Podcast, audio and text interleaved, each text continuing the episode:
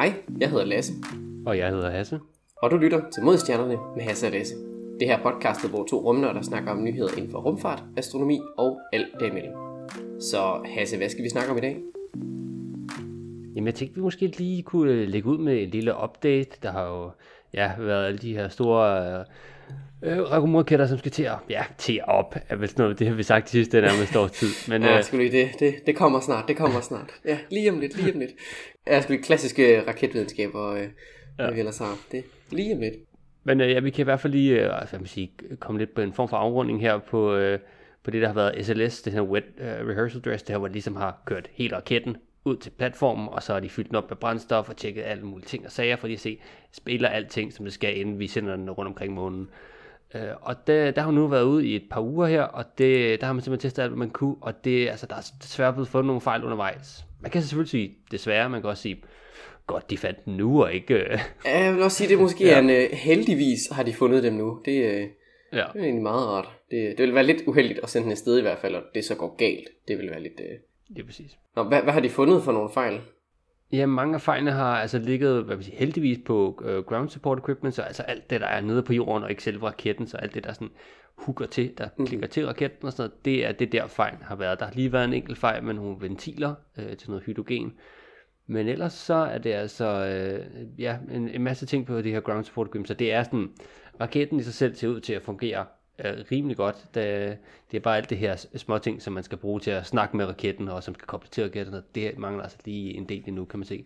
Ja, okay. Men ja, det er, jo, det er jo derfor, man laver de her små, eller små, små, små, det tager et par uger, det er en kæmpe stor raket, der ruller ud, men altså, de laver de her tests, inden man, øh, man får sat det hele i gang, og så, ja, så har der også været lidt arbejde at gøre nu. Det tager nok i hvert fald et måneds tid for, for at arbejde de her ting igennem. Så altså, jeg kunne så stadigvæk fingre for, at vi kan få lov til at se SLS komme til, rundt omkring månen i år, men uh, nu, nu må vi se, ja. Vi, øh, vi, vi håber. Det er egentlig lidt sjovt, hvordan det, det er næsten altid er de der ventiler, der, øh, der er noget galt med. Man skulle tro, det var som om, at det bare var bevægelige dele. Det er generelt en, øh, en ting, der kan gå galt. Ja, det var næsten som om, at det var hmm, hmm. noget, vi har prøvet før, ja. Hmm. Meget mystisk, hva'? Ja. Nej, bevægelige dele, det er, det er der, den, den glipper tit. Selv når de er nede på jorden, så er de også træls. Selv bevægelige dele på jorden, ja. Jo, ja. Nå, vi, øh, vi krydser fingre for, at, øh, at det går godt ved, ved de næste par tests, og når den nogle gange skal op. Det gør vi. Og meget apropos ting, der, der snart skal op, så øh, Crew 4, den bliver sendt afsted lige om, øh, de bliver sendt afsted lige om lidt. Ja, det er, ja, omvendt vi længe ventede på en eller anden måde.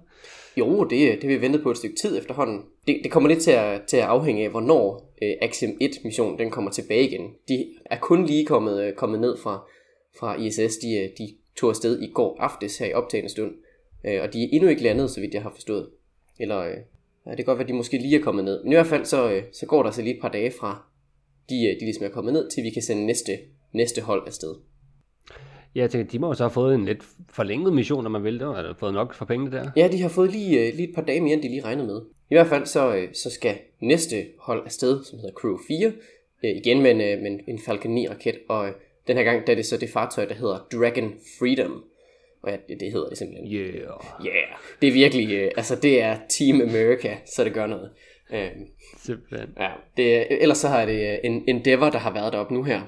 Den er jo så kommet ned nu, og så skal næste hold jo så afsted. Og øh, deriblandt, der har vi jo så den øh, italienske astronaut, Samantha Cristofretti.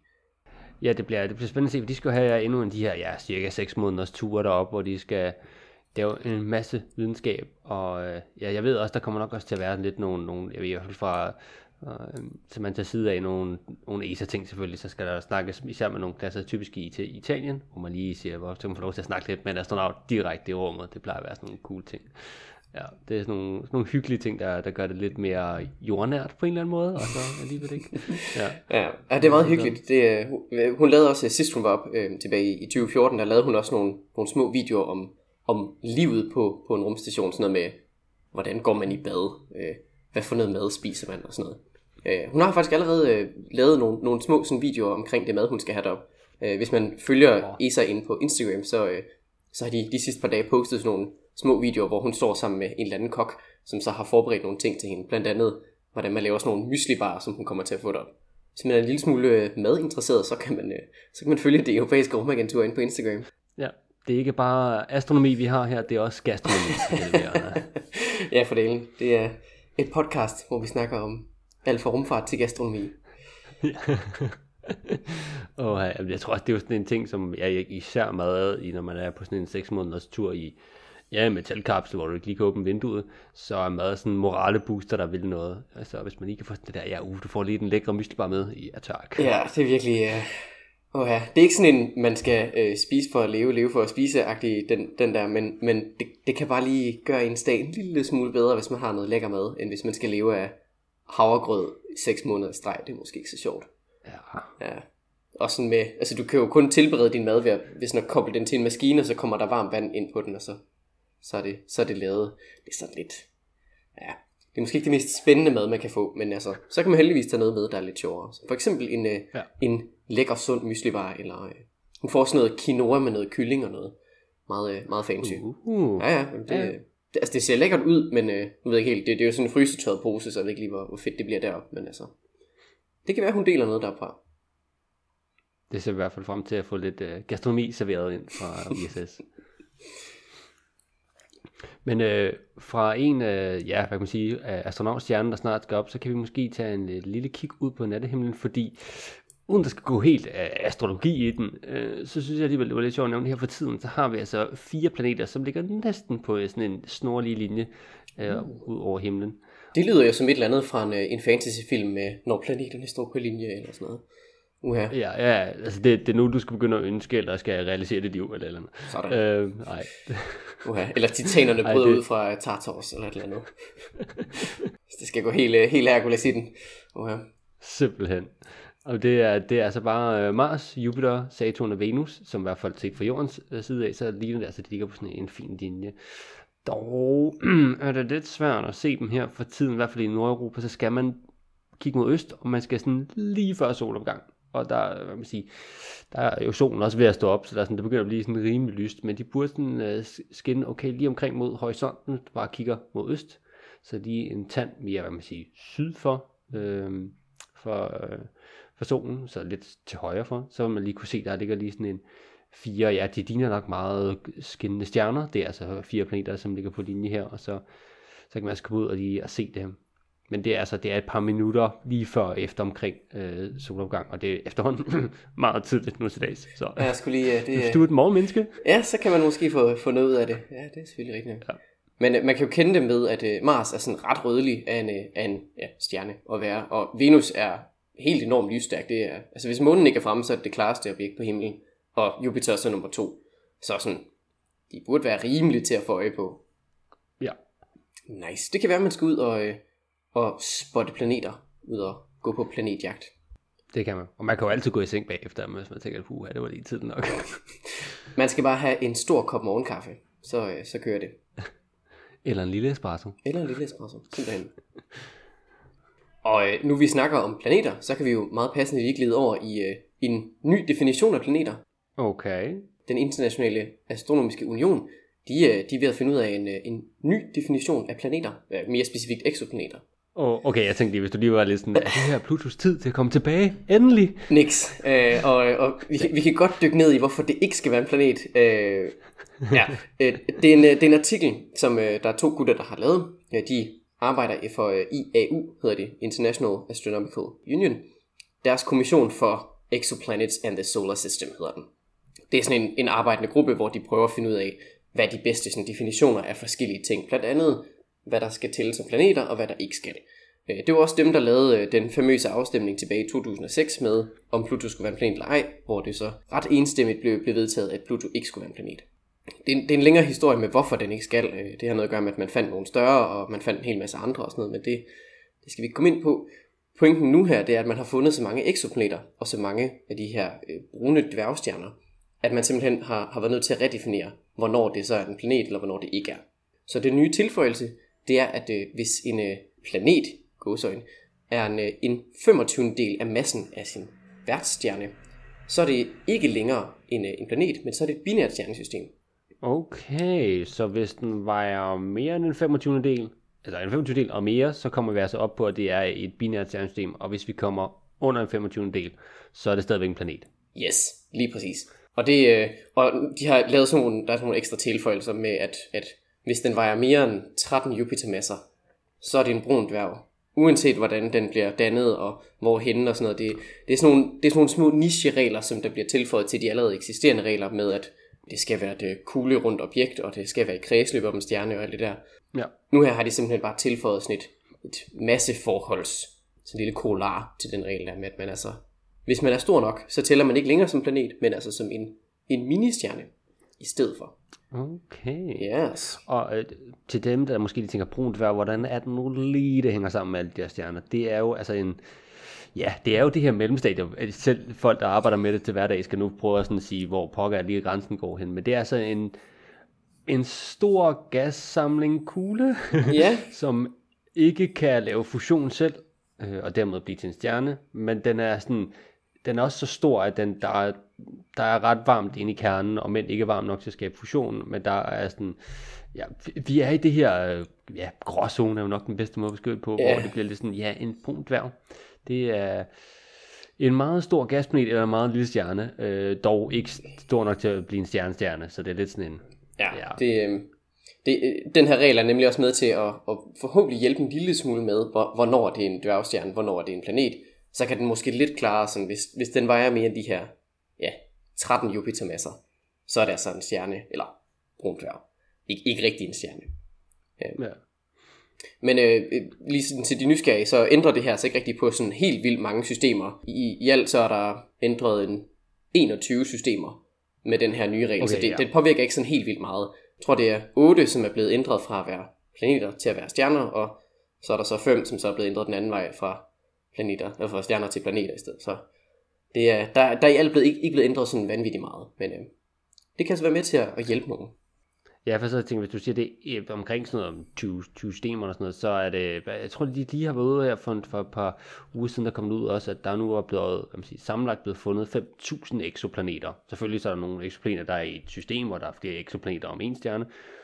Men altså, vi er, vi er ude i flere tusinder af, af stjernesystemer, hvor der er, er, er hvad man siger, planeter omkring. Så hvis du lige flytter rundt på 20, om det lige kommer til den ene side og til den anden side, ja, det er ikke det, er ikke det, det helt store, det, sådan, det skrider rundt i. Men det, på den side det er også det er godt, at man får det lidt mere sådan, ja, defineret. Og det, hvad man siger, her for Danmarks øh, hverdag gør det jo ikke det helt store, men folk, der sidder og arbejder med det her til hverdag, det er jo altså, så skal man lige pludselig få, nå, jeg havde en planet, den er nu altså en stjerne. Ja, det... Øh. Jeg har engang fundet en planet, og så kommer der lige en eller anden og sådan, nej, faktisk ikke. Ikke alligevel.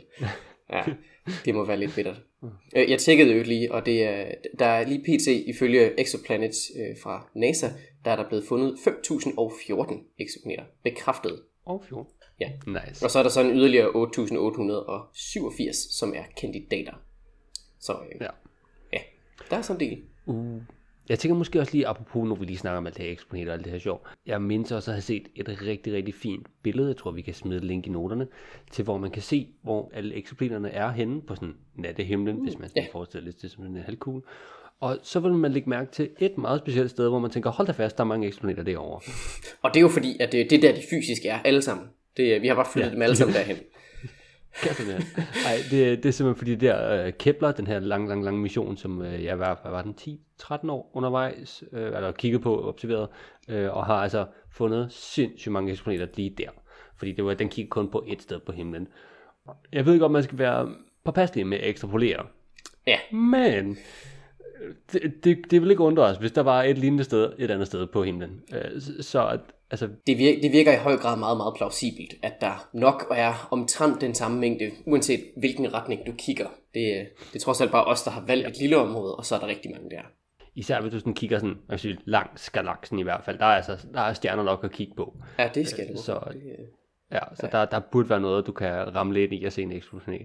Så ja, vi kan i hvert fald lige et billede, der vil man se meget tydeligt se, ah, det der Kepler har kigget, det er sådan en firkant, og der bare er prikker, prikker, prikker, prikker, der bare er eksplosioner. Tænker, det, var, det er meget sjovt. Så kan folk lige få sådan et, et, et billede af, hvordan øh, eksplosioner sådan set fra vores synsvinkel nu er, og selvfølgelig nok ude i fremtiden kommer til at være meget, meget, meget, meget, meget, meget, meget mere dækket.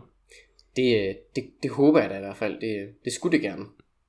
Fra en ja om definition, så kan vi måske øh, se lidt øh, fremad her på de, de næste 10 år, fordi der har lige været øh, ja, et møde hos øh, National Academy of Science. Det virker til, at der har været store møder her for tiden hos vigtige folk. Det lyder sådan. Der har de nemlig holdt måde, hvor de gerne vil kigge på, hvor skal vi sådan hen sådan rent videnskabeligt inden for astronomi, øh, inden, de, inden for sådan, de næste sådan 10 år. Og det er alt for sådan, ja, ja, det er næsten passende inden for vores, med alt for rumfart astronomi. Ja. Hvor man de sidste 10 år, der har man haft den her, ja, de, de kan godt lige give de her sådan nogle øh, perioder sådan en, en, en fed titel. Øh, så det har været Vision and Voyages. Wow. Det lyder øh, ja. meget flashy. Det er det også. Men det handler så mest om Mars, der man skal få nogle rovers derop, og man skal begynde at samle prøver, og man sender en masse forskellige, hvad kan man sige, øh, de prober er nok det bedste måde at beskrive dem på, ud omkring. Vi har jo lige haft Lucy og sådan noget. Så alle de her med, vi skal ud og hvad man sige, på, på nogle rejser på en eller anden måde. Mm-hmm. Ja. Nu kommer så de næste 10 år, så her fra sådan 23 til omkring 32-33. Ja. Hvor skal man så hen af? Hvad, hvad er vi ude i af projekter her? Er det øh, flere Mars rovers, eller er det øh, byer på månen? Endnu flere, og de skal have vildere navne. Yes. Øhm, Dragon, eller Freedom, eller et eller andet sejt. Ja, ja, ja. ja, øh, det er, vi skal faktisk lige en tand længere ud i Mars. Vi skal helt ud til Uranus. Øhm, Yes. Der er vel en af, ja, simpelthen en af Endelig. på topprioriteterne. Ja, det er Kom med det. Prøve. Oh, endelig. Længere ud. Oh, det, øh, vi, vi skal have en ny Cassini, men bare længere ud. Det er lige præcis det, man gerne har lyst til. Det er simpelthen Yes. at sende en sonde til Uranus, som skal minde om Cassini-missionen, som man jo har haft før, hvor man altså har en satellit i kredsløb om Uranus, og så har man sådan en, en probe, som sidder fast i satellitten, men så når man kommer derud, skiller sig fra satellitten og skal tage nogle målinger, og forhåbentlig også nogle billeder, så, som den ligesom går i kredsløb, og typisk så er det sådan et, øh, ja, ikke et, øh, et helt rundt kredsløb, men et kredsløb, som kommer tættere og tættere og tættere på Uranus, og til sidst nok også kommer til at ramme ind i Uranus. Ja, lidt eller det Cassini gjorde der til, til sidst efter de der, ja, hvad var det, små 20 år, den havde været i gang. Lige præcis. Det er også en vanvittig mission, hele Cassini-projektet der. Ja, fuldstændig. Det ville være enormt fedt at have, altså man burde jo bare have lavet en af dem til, til, til alle fire gasgiganter, altså det vil give meget mere mening, end, end ikke at lave noget som Ja. helst. Man har været der en gang, altså. Ja, lige præcis. Det, det, det er sådan en... Men han lavede flyby, ja, og så var det sikkert det. Man har selvfølgelig taget nogle, nogle målinger, man kan observere den fra jorden af, men der er noget andet, end når, når man har en satellit, der er derude og kan tage meget tætte billeder, og kan tage målinger derude fra magnetiske felter og alt muligt. Der er masser at undersøge. Jamen jeg tænker bare med alt det, man lærte fra Cassini ved, ved, ved, altså omkring månerne og så videre, med ringsystemet og alt det her. Altså, det, vi, vi kan ikke rigtig lære noget fra en enkelt flyby, og så at vi kigger på den langt væk fra. Man, man skal lidt derhen for at se sådan, i større detalje. Det, Ja. bliver, det bliver vildt. Ja, der er selvfølgelig også det, at det har været lidt svært at komme man sige, derud, fordi hvis, enten så skal du, altså når du kommer så langt ud, så er, at udover at det er en meget, meget lang rejse, det tager lang tid, og der er ikke noget, der skal gå galt undervejs, så har du ikke, hvad man siger, nok sol derude, så du skal ikke have solpaneler med. Øh, Så du skal bruge de her RTG'er, som, altså, hvor du har noget radioaktivt stof, som leverer noget varme, du så konverterer til elektricitet, og så bruger det som din sin strøm. Og det har jo altså ja, en, en begrænset leveperiode, leveperiode her, hvis du skal have nok strøm til ombord. True. Men altså, øh, jeg tænker med de, øh, med de moderne teknikker, vi har til at lave de her øh, radioisotops termiske generatorer, som RTG jo står for, så, øh, så burde det jo være muligt at, at lave noget. Altså, det fungerede jo ret fint til Cassini, og man kan sige, øh, Voyager-satellitterne, de er jo, eller proberne, de er jo stadigvæk i gang. Altså, vi får stadig data fra dem. Ja, Og men, ja men det er et, ja, det, er, ikke- det er ikke så meget, og man er nødt til at slukke for stort set alle instrumenter ombord, men altså, de får stadig strøm, og det er jo hvad, 60 år siden, det blev sendt afsted. Ja, det er jo fuldstændig vanvittigt. Ja, altså, det- de er stadigvæk i live. Det er absurd. Ja. Det er, det er, det er f***ing, ja. Del med godt håndværk. Det er altså, øh, Ja. det er så ok. Det var noget, der kunne noget. Ja. Og så er der altså også, udover den her mission, man nu foreslår, øh, man skal til, til Uranus, så har man også foreslået, at man måske skulle lave en lignende mission. Man kan sige i hvert fald til, bare til Saturns måne øh, Enceladus, øh, som er den her lille bitte, ja, det er jo, det er jo en måne, men som har de her gejser under sig, som øh, fra tid til anden, så spyder det her vand ud fra sig. Så det er simpelthen et underjordisk hav på en ismåne, er vist den bedste måde at beskrive det på. Hvis man kender til, øh, til Jupiters måne Europa, så minder de sådan ret meget om hinanden. Det, det er begge to sådan nogle af de her ismåner, og de er meget, meget interessante. Det er sådan øh, lidt, lidt vores øh, sådan bedste bud på, øh, hvor der måske kunne være liv i vores solsystem, udover her på jorden. Lige præcis. Og de, de her gejser er jo meget sige, mystisk, man tænker, hvordan kom, altså det gejser, i hvert fald her på jorden, er jo typisk lavet fra varme ned fra jorden, der varmer noget vand op, så det er simpelthen sprøjtet ud. Og det er lidt på samme måde, det sker på de her måner, det er fordi, der er varmt inde i månen. Det er typisk på grund af, at de er meget, meget, meget, meget tæt på deres, på deres planet, og der er simpelthen de her tidevandskræfter varmer simpelthen planeten op indenfra, og det er så derfor, man så kan varme vandet op, og så spyder det sig ud af det her, ja, den her isverden, det næsten er, og så kan man typisk se det, vil sige, man har i hvert fald set nogle billeder især fra ja, Cassini, så kan man se, hvordan de her øh, Kryovulkaner, ja, eller hvad man skal kalde dem. ja, Ja, sprøjtet ud, og så kan man se, hvordan solskinnet simpelthen lige øh, ramte og så kan man se, hvordan de her gejser simpelthen vælter ud fra, øh, fra Enceladus. Så det er en, en spændende verden, ja, som du siger, som man krydser fingre for, måske kunne give et lille pege på, hvordan man måske kunne have liv andre steder. Er det så sådan en, øh, hvor de så skal flyve igennem og skubbe noget af det der materiale op? Det synes jeg, jeg har hørt noget om en gang, at det var en, øh, en mulighed. Ideen er lidt vildere, at man faktisk vil have, at man skulle prøve at lande på Enceladus. Okay, soft landing på en, lige soft landing på en, en atmosfæreløs måne, i, som ikke er må- månen. Mm, Okay, okay, ja, det, det er ambitiøst. Wow, okay. det er det det. Jeg skal sige, det kan selvfølgelig godt være, at det et år ændrer sig, til man bare laver en eller anden, øh, ja, det bliver en meget, meget tæt, øh, man sige, øh, kredsløb omkring den her måne, men ideen er i hvert fald nu, at man muligvis vil have en lander på, øh, på Enceladus. Men igen, det er altså, du skal lande på en, altså en ismåne omkring Saturn af sig selv. Altså det er sådan, Yep. det er lidt vanvittigt, men man må også godt lige skubbe den lidt. Det, øh, altså vi skal jo øh, vi skal også øh, skubbe vores grænse for, hvad der er muligt. Altså, øh, hvis ikke vi prøver, så øh, ved vi ikke, om det kan lade sig gøre. Altså, selvfølgelig kan det lade sig gøre. Det er mere om, kan det lade sig gøre inden for budgettets grænser. Altså, hvis vi smider penge nok ja. efter det, så skal det nok kunne lade sig gøre. Men det er, øh, det er noget af en udfordring, det her med, øh, at man har jo landet på en, på en måne ude omkring Saturn. Det gjorde man med øh, Huygens-proben, som var en del af Cassini-missionen her. Øh, pointen med, med Titan, det er altså bare, at den har en atmosfære, og det gør det betydeligt nemmere at lande, fordi smider du bare en faldskærm op, og så kan du stille og roligt dale ned igennem, når du først har, har bremset dig op. Når der ikke er nogen atmosfære til at bremse dig, så skal du have raketten med selv til ligesom at, stoppe derinde, og Ja. det, øh, det kræver en del mere brændstof. Det gør det. Det, øh, det lyder meget, meget spændende. Vi krydser i hvert fald øh, fingre og ser frem til, hvad de kan finde på her. Altså, det er jo så også over de næste 10 år, og det er jo så også, at man måske begynder på arbejdet. Det er ikke nødvendigvis, at vi lige kommer ud, øh, får sendt en probe afsted, og lige får en masse data tilbage inden for de næste 10 år. Det er sådan, hvor man skal man sige, bevæge sig henad med alle pengene, øh, og det kommer til at tage tid at udvikle alt det her. Men ideen er der. Jeg skal også lige en, øh, en, hvis vi skal have en satellit ud til Uranus, og den skal i kredsløb derude. Turen alene tager minimum 6 år. Ja. Og altså, hvis du skal gøre det effektivt, betydeligt længere. Altså, Hohmann-overførsel, 5-6 år. ja, jeg tror ideen var med, at man vil prøve at simpelthen tage flyby med, med, med Jupiter, fordi Ja, det, ja, det- det, gør det betydeligt nemmere. Ja, det, altså, det er jo, hvis du skal ud, ud i det ydre solsystem, så brug Jupiter. Det er, ja. ja, okay. så svinger man lige forbi og lige samler lidt energi op, og så fortsætter længere ud i, i solsystemet. Det er altså væsentligt man sige, nemmere brændstofmæssigt, øh, og men man skal selvfølgelig ramme lige det rigtige tidspunkt og sådan noget. Men ja, Der er noget timing der, der lige skal, skal rammes rigtigt. Og jeg glemte jo at spørge, er det her øh, specifikt NASA, eller er det ESA, eller er det sådan videnskaben generelt? Er der noget sådan... ja det, på en måde er det lidt under NASA. Det er fordi, de også har det store budget, de nogle gange har, mm. og alle dem, som laver de, de store missioner nu til dags. Øh, Der vil selvfølgelig også ku- kunne være samarbejde, øh, typisk hvis NASA kommer ud og siger, prøv at vi, vi sender en uh, probe til, uh, til Uranus, så uh, kunne jeg godt forestille mig, at ESA lige kommer og siger, skal vi lige levere noget, noget materiale? Ja, jeg skulle lige, det, det er tit det, de gør med ja. Huygens blandt andet, der, der var Lige præcis. fra, fra ESA, så...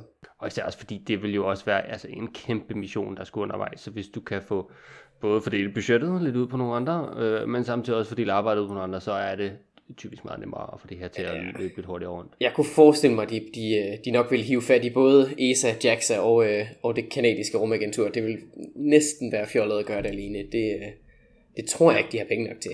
Nej, To be også honest. bare, hvis det, man sige, det behøver ikke være alle tingene, det kan også bare være, prøv at høre, vi laver, øh, hvad ved jeg, RTG'en, eller vi laver kameraet, eller vi gør et eller andet sted, bare så er der nogen der andre, der har styr på det, at de specificerer det til, til top, og så tager vi den derfra, ja. Det, det bliver i hvert fald spændende at se, hvordan det her det kommer til at udvikle sig.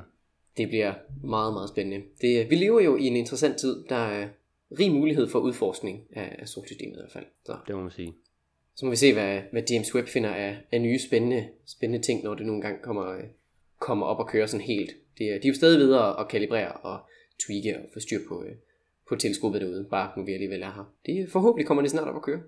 Det bliver, Ja, lige, lige god, det går lige på sommerferie til sådan en Ja, jeg skulle lige- det kunne man lige, godt lige tage. det, er, det vil altså være ok. Vi er knock on wood 7 i 13 hvad man nu siger. Yes. Vi, er, vi håber på, øh, på, at det snart er, er fuldt funktionelt sådan fra et videnskabeligt perspektiv. Nå, jeg tænker ikke, at vi har så meget mere til jer den her gang, så jeg vil bare sige tak, fordi I lyttede med. Hvis I har ris, ros, ting vi skal snakke om, gode spørgsmål, billeder af planeter, eksoplaneter, hvis I selv har fundet dem, så øh, send det til os i en mail på modstjernerne gmail.com. Du kan selvfølgelig også øh, slide into our DM's ind på Instagram, hvor du selvfølgelig også skal følge os. Øh, og ellers så kan du øh, selvfølgelig følge podcastet på din yndlingspodcast-tjeneste. Vi snakkes ved næste gang.